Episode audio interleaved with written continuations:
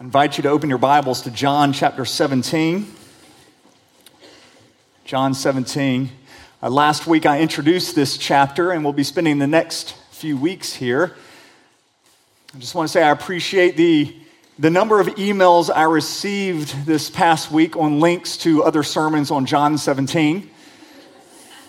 Uh, you, you know you've just you've really knocked it out of the park as a pastor when members of your own congregation are sending you links to other sermons from the text you just preached. Um, actually some of you you sent me links to a, a 33 week series on john uh, chapter 17 others a 27 week series on john 17 and i just want to say i take that as a challenge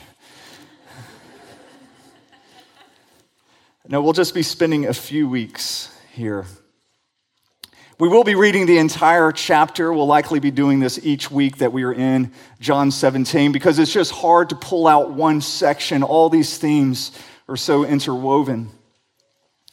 And I know your eyes have looked at a lot of things this week a lot of billboards, blogs, emails, everything competing for your attention. Um, but what we're looking at now is different. This is the Word of God and demands our attention and our focus. John 17. When Jesus had spoken these words, he lifted up his eyes to heaven and said, Father, the hour has come.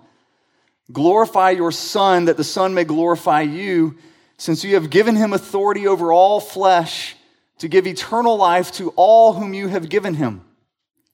And this is eternal life, that they know you, the only true God, and Jesus Christ, whom you have sent. I glorified you on earth, having accomplished the work that you gave me to do. And now, Father, glorify me in your own presence with the glory that I had with you before the world existed. I have manifested your name to the people whom you gave me out of the world. Yours they were and you gave them to me, and they have kept your word. Now they know that everything that you have given me is from you. For I have given them the words that you gave me, and they have received them, and have come to know in truth that I came from you, and they have believed that you sent me. And I am praying for them. I am not praying for the world, but for those you have given me, for they are yours. All mine are yours, and yours are mine and I am glorified in them. And I am no longer in the world, but they are in the world, and I am coming to you. Holy Father, keep them in your name, which you have given me, that they may be one, even as we are one. While I was with them, I kept them in your name, which you have given me. I have guarded them, and not one of them has been lost, except the son of destruction, that the scripture might be fulfilled. But now I am coming to you. And these things I speak in the world that they may, may have my joy fulfilled in themselves. I have given them your word, and the world has hated them because they are not of the world, just as I am not of the world.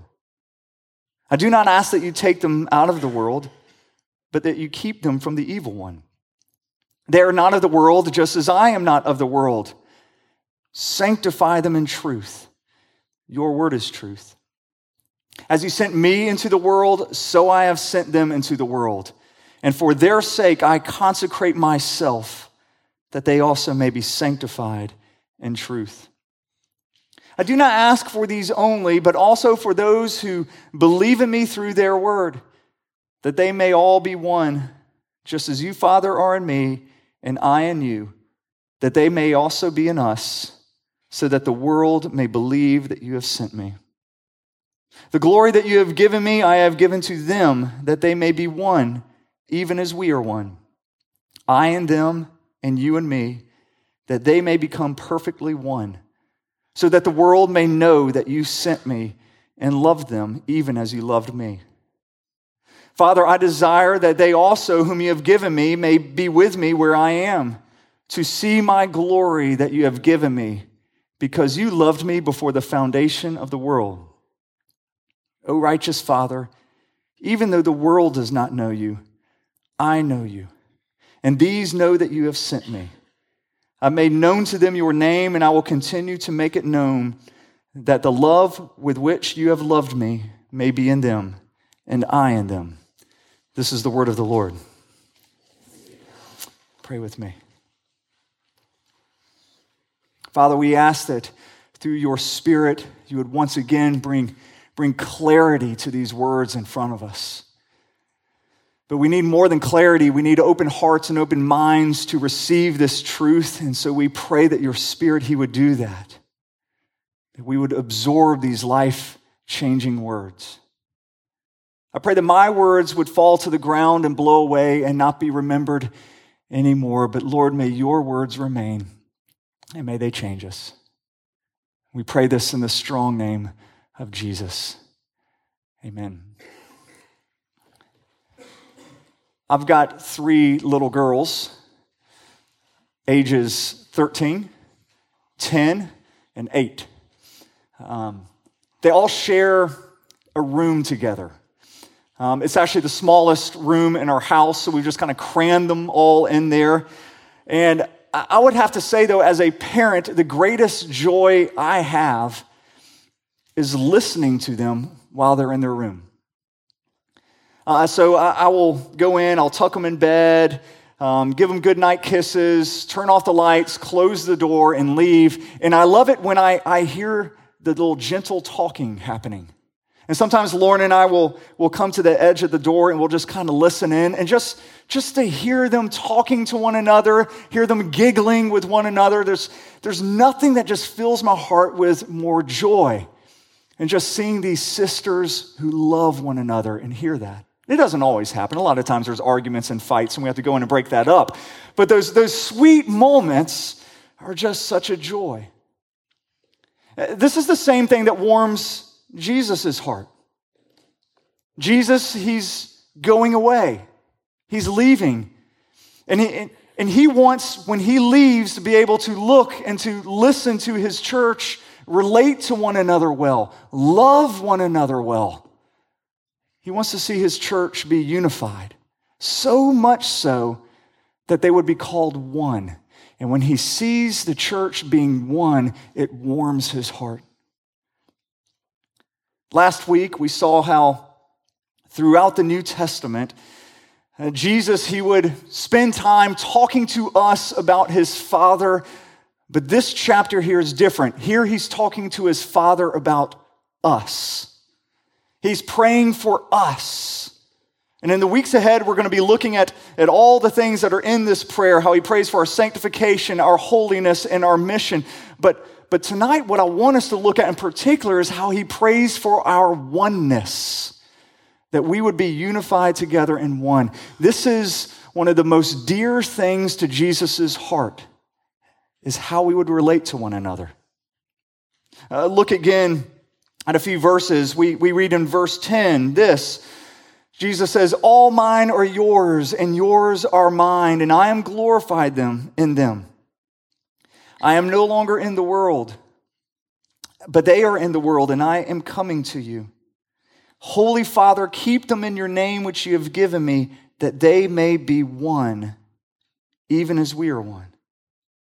And then you go down to verse 20, and he says, I do not ask for these only, but also for those who will believe in me through their word. That's us here in this room. So now he's not just asking that the disciples be one, but he's looking ahead to generation after generation after generation, knowing that the gospel will be faithfully shared with every generation. So he's looking 2,000 years into the future to us here in this room, and he prays for our unity, our oneness.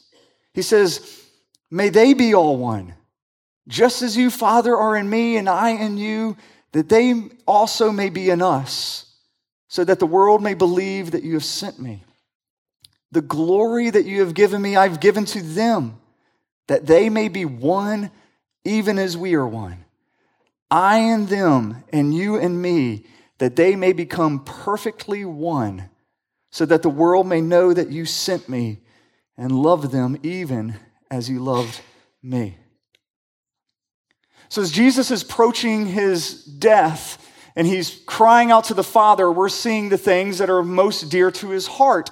And what's most dear here is the oneness, that we would be one. And being one isn't the, the same thing as being the same. He's not praying for sameness. He's not praying that we would all wear the same clothes, listen to the same Christian music, that we would have the same personality or the same sentiments. He's not praying for our uniformity.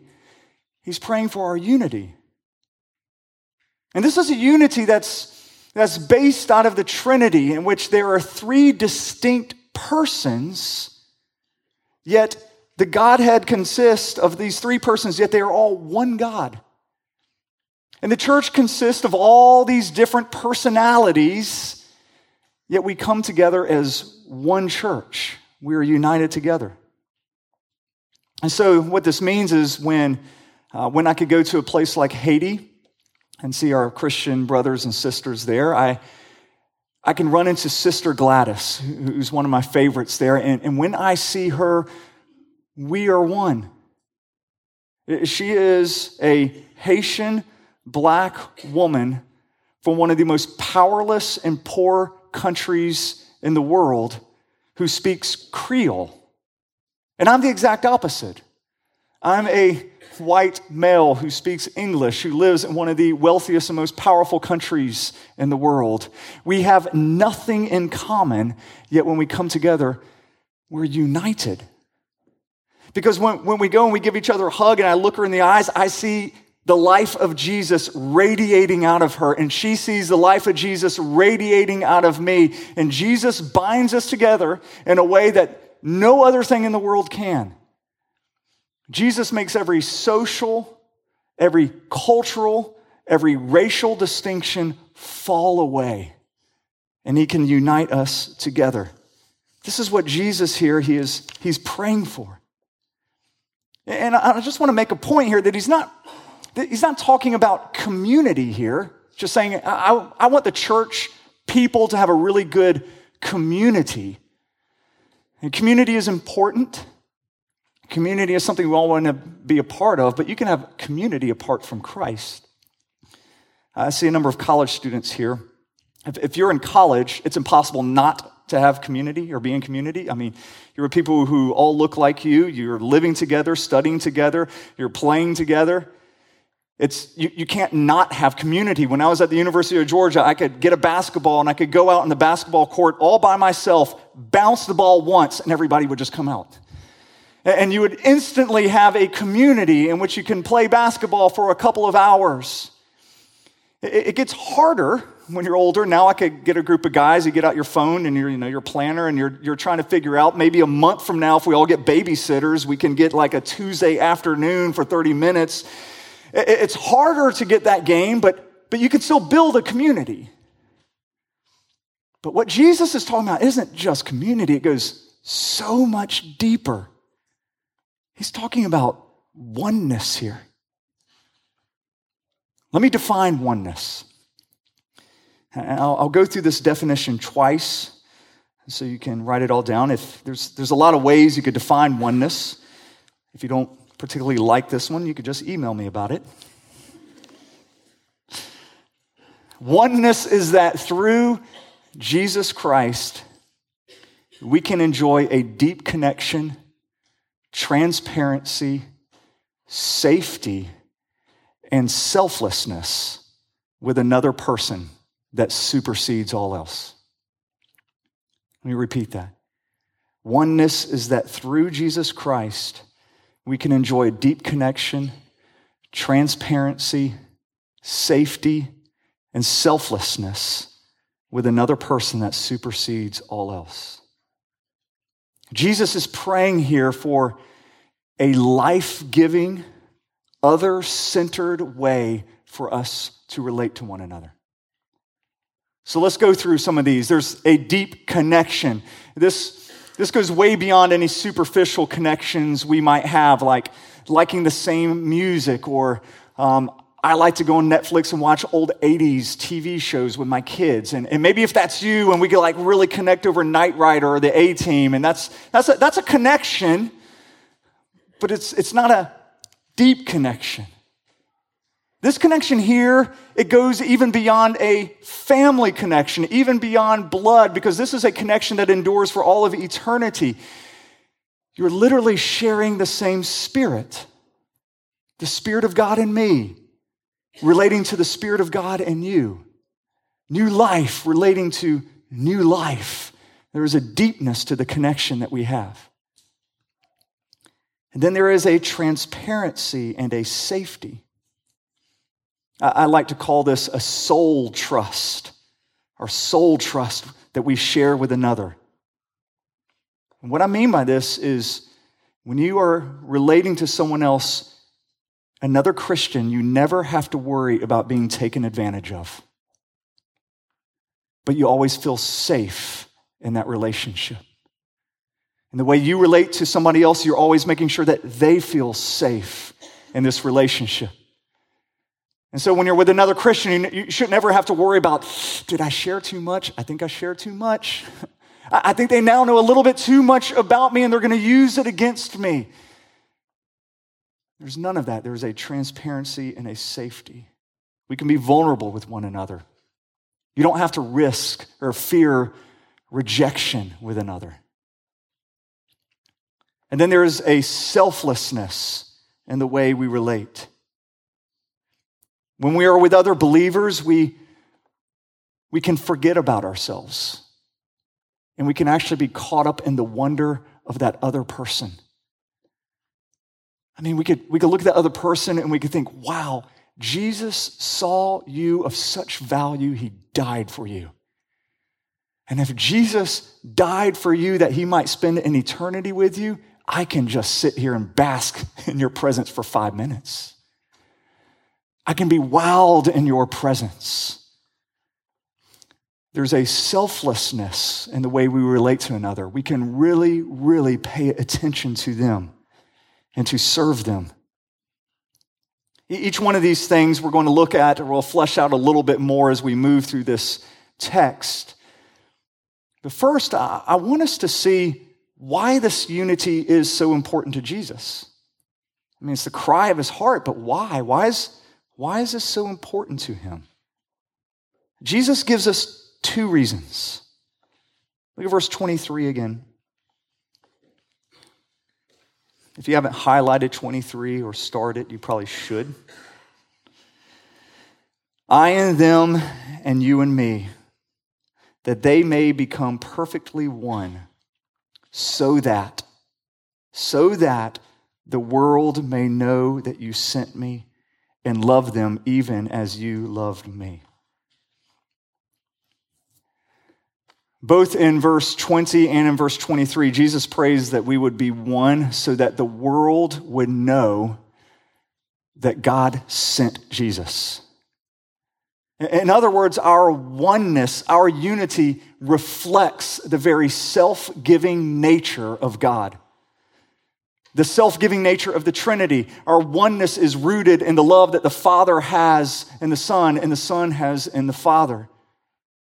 Uh, you see, before there was, before there was anything, before there was matter, before there was stars in the sky, before there was earth, before there was you or me, there was God existing as three persons.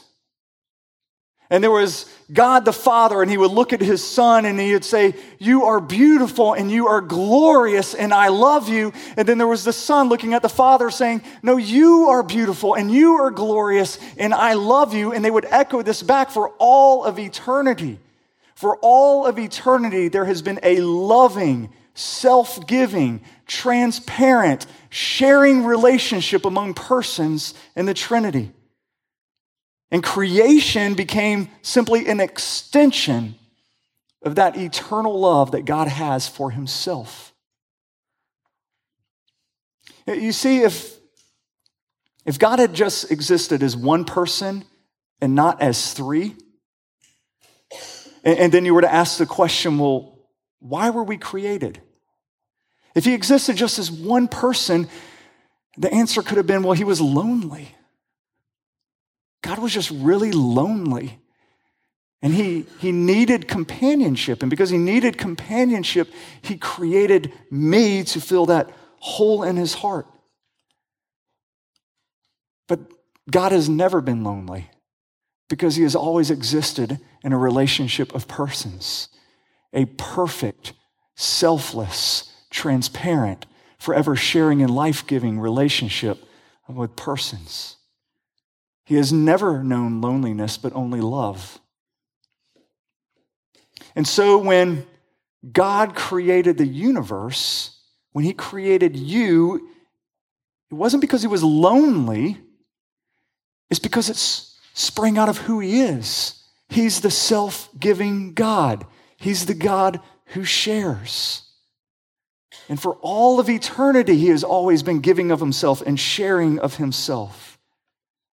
There has forever been a deep connection and a transparency and a selflessness with the persons of the Trinity.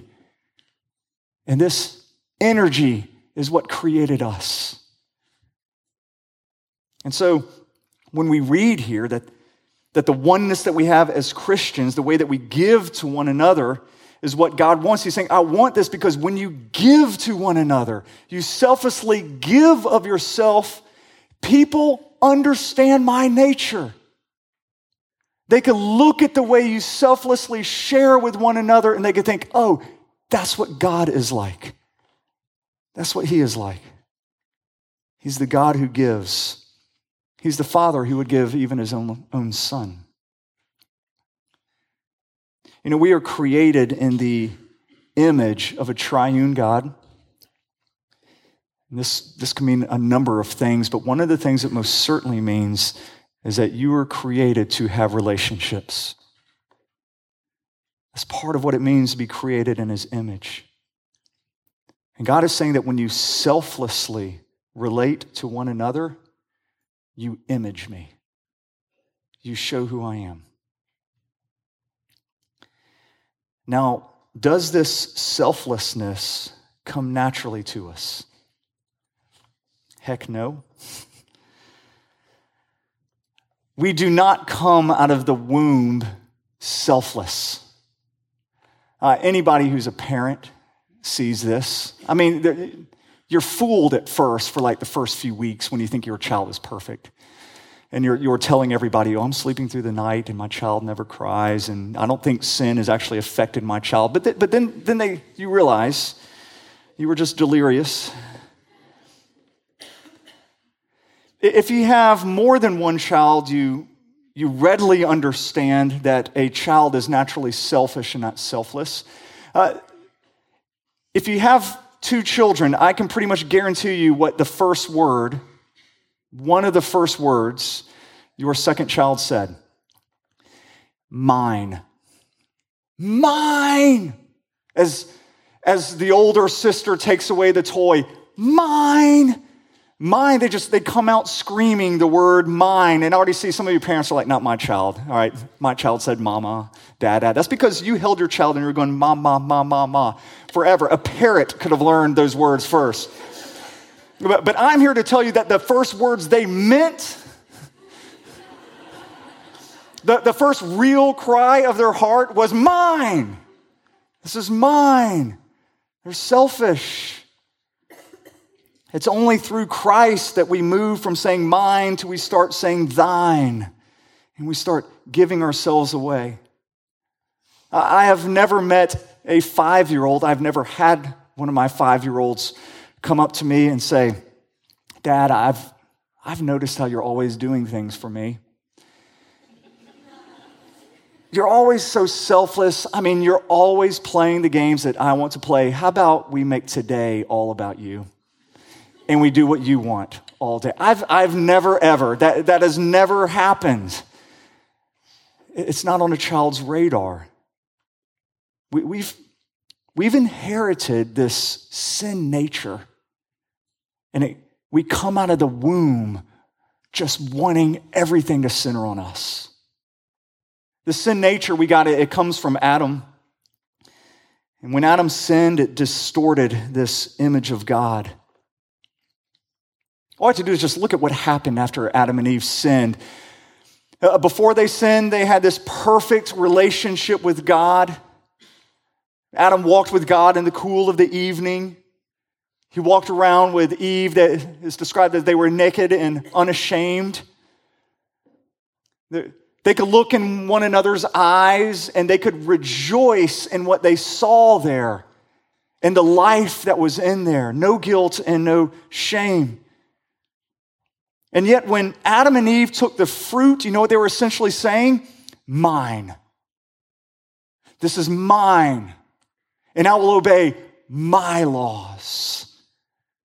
And then that sinful nature came to us. And, and do you know what the, the first thing that happened after, after they said mine and they took the fruit and they ate it? The first thing they did was they hid.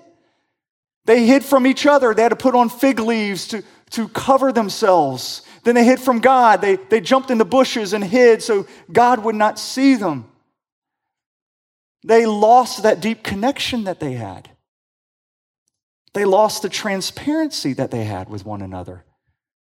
They certainly lost that safety that they felt with one another. And they certainly were no longer selfless.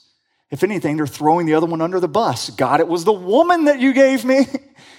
She's the one who, who gave me the apple.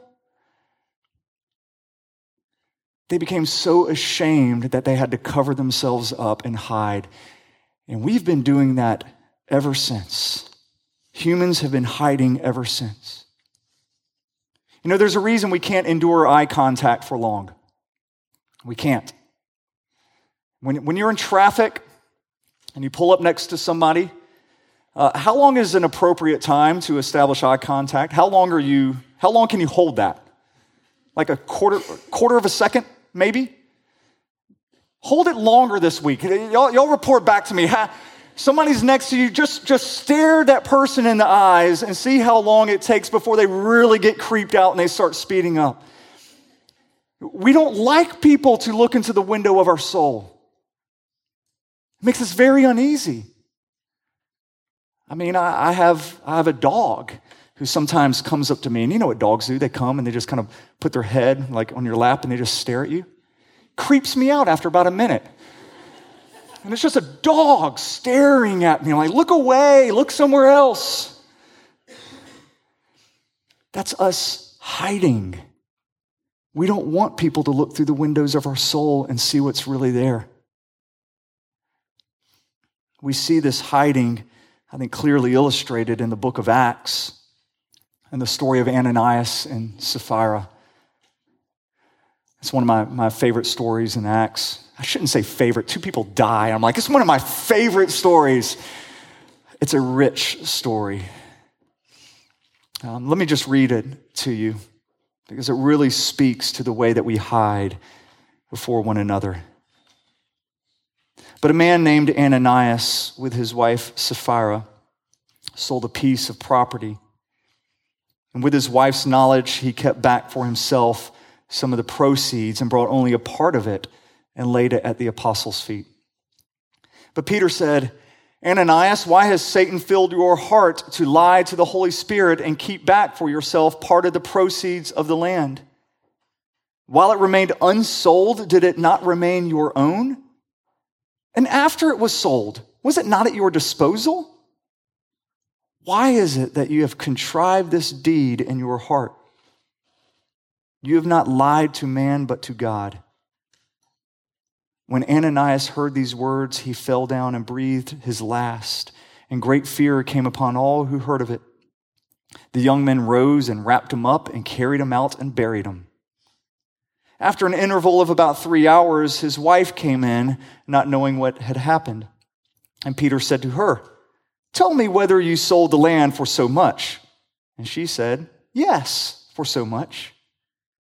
But Peter said to her, how is it that you have agreed together to test the Spirit of the Lord? Behold, the feet of those who have buried your husband are at the door, and they will carry you out.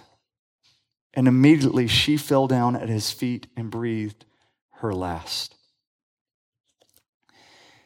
Ananias and Sapphira told a little white lie, and then they were immediately killed by the Spirit. And, and you read this and you're like, really? I mean, really? Be, death because of a little white lie.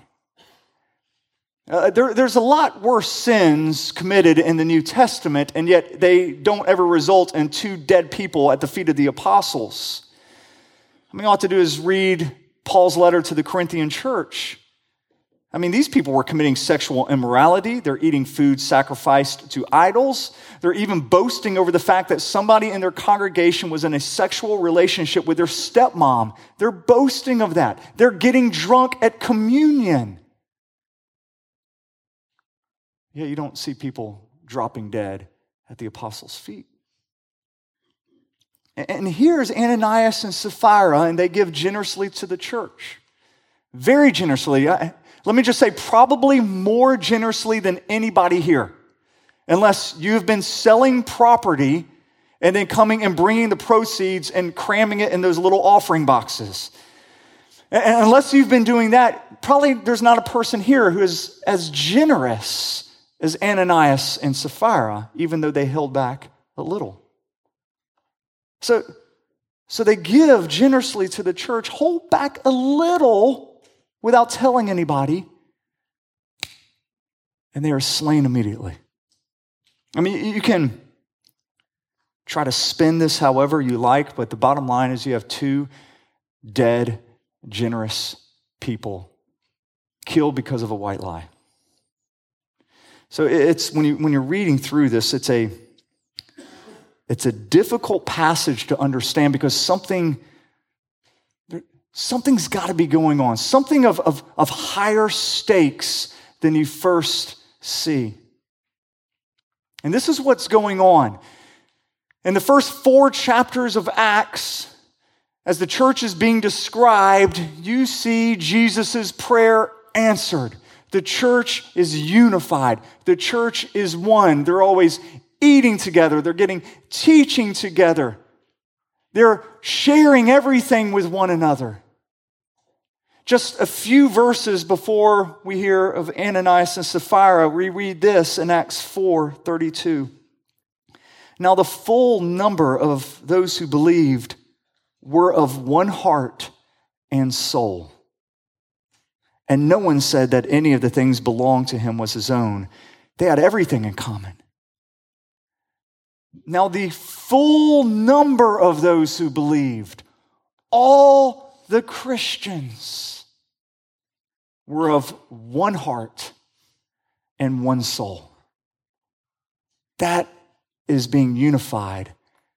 That's Jesus' prayer being answered. They are one. And then all of a sudden you have Ananias and Sapphira. And they come, and their sin is not so much greed. I mean, even Peter said, I mean, the money, it's yours. You could have done whatever you wanted to, with the land. Even after you sold it, you didn't even have to give it all. That's not the sin. The sin was this. This is the first time you came and pretended to be somebody else. This is the first time you hid from us who you really are. You put on a mask when you came to church. You destroyed the unity of the church. You no longer were transparent. You no longer thought this was a safe place. You broke the deep connection that we had. And God, in this moment, He he sees the importance of unity, of oneness within the church, and he says, No, do not destroy what I have built. And he gives a severe consequence to the person who brings that fakeness, that pretending, who comes in hiding from other people within the church. This is not the church that I've prayed for. They will be one. I like to think how different that story would have played out if Ananias and Sapphira had actually been honest with people. If they had met in their home group, they're, they're, you know, and they're sharing, like, guys, you know, we really want to give generously to the church. I mean, we admire what Barnabas did. That was pretty fantastic. But honestly, we're having a hard time giving everything. We're struggling. And they would have felt that was a safe place. They could have been open about who they are. I mean, they still love the Lord. Their identity is still in Him. Could you imagine how different the story would have been if they were vulnerable, if they didn't hide? Oneness is extremely important to God because it testifies to who He is and His self giving, sharing nature to us. Let's look at the second reason. Oneness is so important. It won't be nearly as long as the first. The first is because it reveals the self giving nature of God, and the second is that it shows the world that we are loved by Jesus, that we are loved by God. Look at verse 23. Again, once again, it's the verse that you highlighted and starred. I and them, and you and me, that they may become perfectly one, so that the world may know that you sent me and loved them even as you loved me. I believe that the two most powerful, life changing words in this prayer are the words, even as. Even as. Or just as, your translation might say. The Father loves us just as he loves the Son, even as he loves Jesus. I mean, you need to just take a moment and let that wash over you. Because we've been talking about that love. Think of all of the love that the Father has for the Son, that endless, self giving, glorifying love that He has lavished on the Son. At sometimes you, you get the sense the Father is, is so in love with his son, he's li- literally bursting buttons when he, when he sees Jesus, and sometimes he just has to proclaim it out loud Hey, everyone, this is my beloved son in whom I'm well pleased. You all need to know this. The Father loves the Son. And here Jesus says, You know that love he has for me? It's the same love he has for you. He loves you just as he loves me. I tell you what, if you could if you could wrap your hearts and your minds around that, you would be forever changed. That, that is a rock for you to stand on the love of the Father. Uh, understanding that kind of love is what allows you to be one with other Christians. It allows you to have that deep connection because you're like, you are that loved by God, and I am that loved by God. And, and just knowing the love of God connects you with the other people. It allows you to, to feel safe and to be selfless with others. There's a safety in that relationship because you're not looking to anybody else for approval. You're, you can't be hurt by someone else. You can't be if they reject you, it doesn't hurt because you have the love of the Father. You're not looking to impress another person. You're not looking to another person to fill any hole in your heart. You're not looking to another person to receive love because you have the love of the Father. That's a rock on which you can stand. That is a liberating way to live. And when you, when you begin to believe that and to receive that, your cup gets so filled with the love of God, it begins to spill out into a self giving relationship with others. Let me ask you uh, does that describe you? Has your cup been filled? Do you believe that God the Father loves you just as he loves Jesus? That the Father loves you as much as he loves himself? Let that fill you up until you reach a point where you overflow selflessly into others. And if you don't feel that way, if, if you don't feel like you're experiencing this oneness, I want you to take confidence in this. Jesus himself prayed that you might experience this oneness. Jesus has prayed for our unity. And the prayer of Jesus will not be denied by his Father. And the work that he has begun in you, he will bring to completion in his timing on that day. Pray with me.